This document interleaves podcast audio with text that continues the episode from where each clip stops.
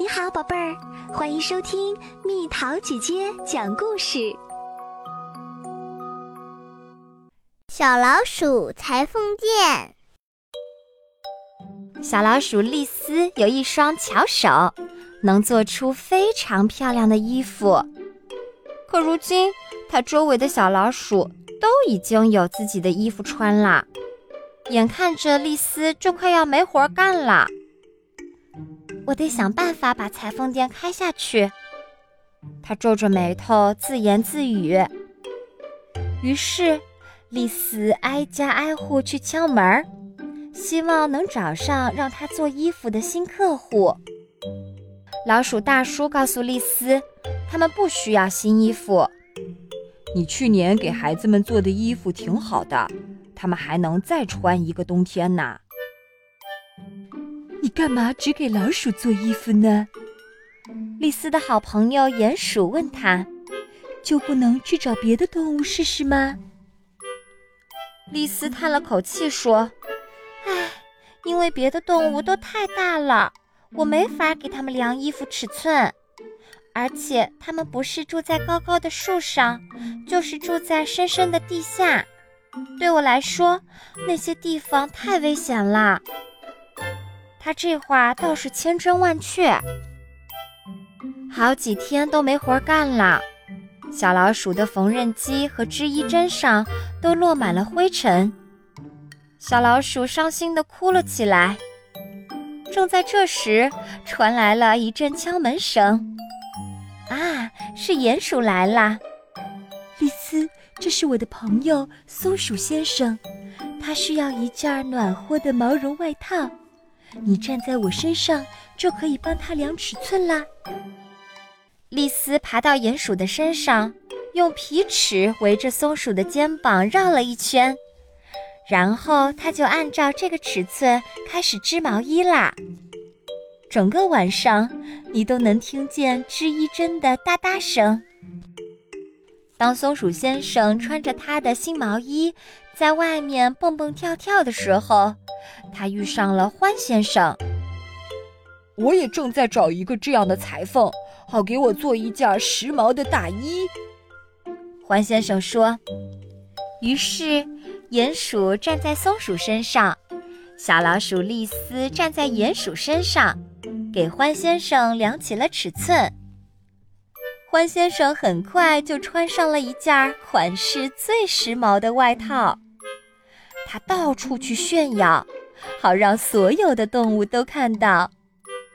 就连远远的地方，一只大灰狼也瞟见了他的新外套，真漂亮。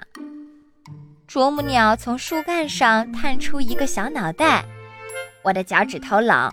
真想请你帮我织一双毛线袜子。好啊，你就从这儿跳下来吧。然后，哦不，我才不要！我一碰到硬邦邦的地面就会晕。丽丝只好叫来了她的裁缝助手们，让他们搭成一个高高的梯子。松鼠站在欢先生身上，鼹鼠站在松鼠身上。小老鼠丽丝站在鼹鼠身上，终于给啄木鸟量好了脚爪的尺寸。也帮帮我吧，猫头鹰说：“我想在冬天到来之前给自己做一条新围巾。”啄木鸟给丽丝搭了一下爪子，这样它就爬上了猫头鹰待着的大树杈，然后给它量好了尺寸，做好了围巾。丽丝现在有了好多新客户，黄鼠狼想要一条连衣裙，小田鼠想要一顶新帽子，小兔子们什么都想要，金翅雀想要厚袜子。丽丝连一分钟都闲不下来，她整天整夜的工作，一边做衣服一边打哈欠，有时候就趴在衣服上睡着了。河狸想要一套保暖睡衣，丽丝不得不去堤坝上给他量尺寸。他在那上面走得战战兢兢，一直晃个不停。多亏啄木鸟给了它一根树枝，它才能保持住平衡。不过尺寸总算是量好了。为了让河狸在水里也能穿一身暖和又干燥的睡衣，他还特意选了防水的布料。但最难做的衣服是奶牛太太的。我想要一件漂亮的长罩衫，奶牛太太说，还要配上大纽扣。丽丝的朋友们帮她爬上了奶牛的后背。我总得量到它肚子的长度，才能知道把纽扣定在哪儿啊！丽丝发愁地说。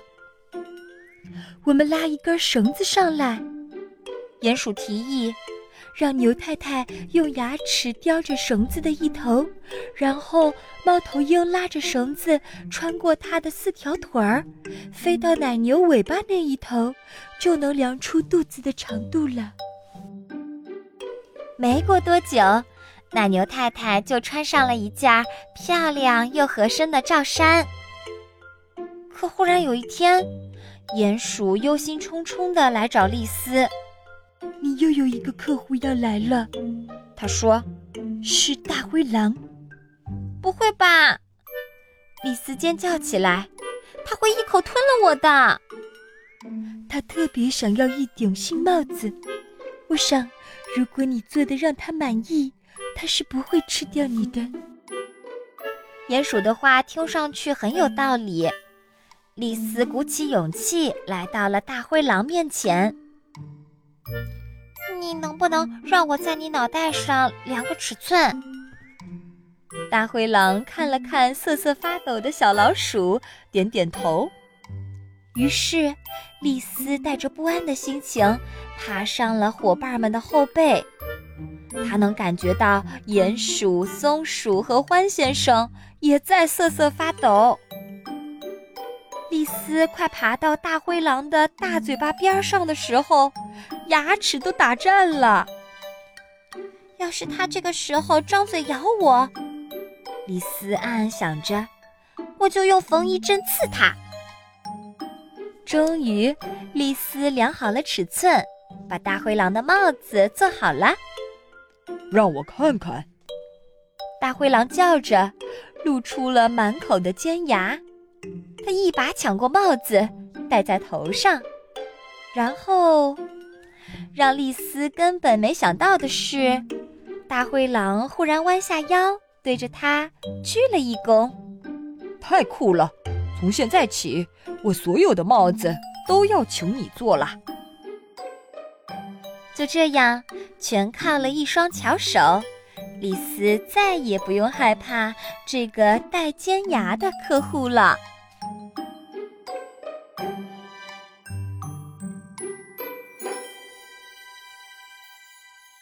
好啦，小朋友们，故事讲完啦。丽丝是依靠什么才帮这么多客户做了衣服、帽子等等东西？留言告诉蜜桃姐姐吧。好了，宝贝儿，故事讲完啦。你可以在公众号搜索“蜜桃姐姐”，或者在微信里搜索“蜜桃五八五”，找到告诉我你想听的故事哦。